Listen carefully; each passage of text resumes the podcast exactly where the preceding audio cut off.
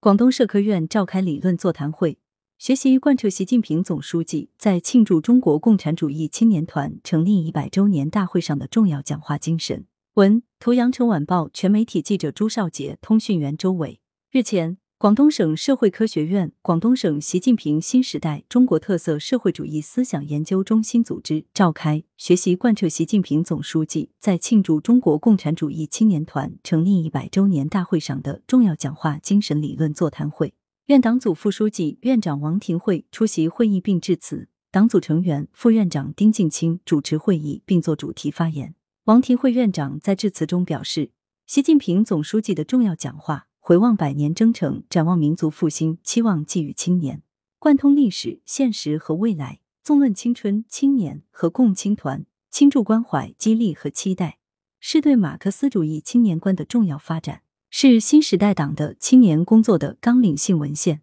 他强调，广大社科工作者、青年工作者要以习近平总书记关于青年工作的重要思想为指导，加强青年运动、青年工作的理论研究。做好最值得爱护、最值得期待青年的工作，教育引导青年不断增强做中国人的志气、骨气、底气，让革命薪火代代相传。座谈会上，中央党史和文献研究院科研规划部副主任胡长栓教授、共青团中央中国特色社会主义理论体系研究中心胡宪忠研究员和丁进清副院长等三位专家，分别围绕新时代中国青年要有的样子。百年历史大视野下建构党团青三重政治关系的逻辑必然，用青春的智慧和汗水打拼出一个更加美好中国的三个向度做了主题发言。广东省团校党委委员林楠教授、省委党校决策咨询部主任陈小运教授、暨南大学马克思主义学院副院长陈连俊教授、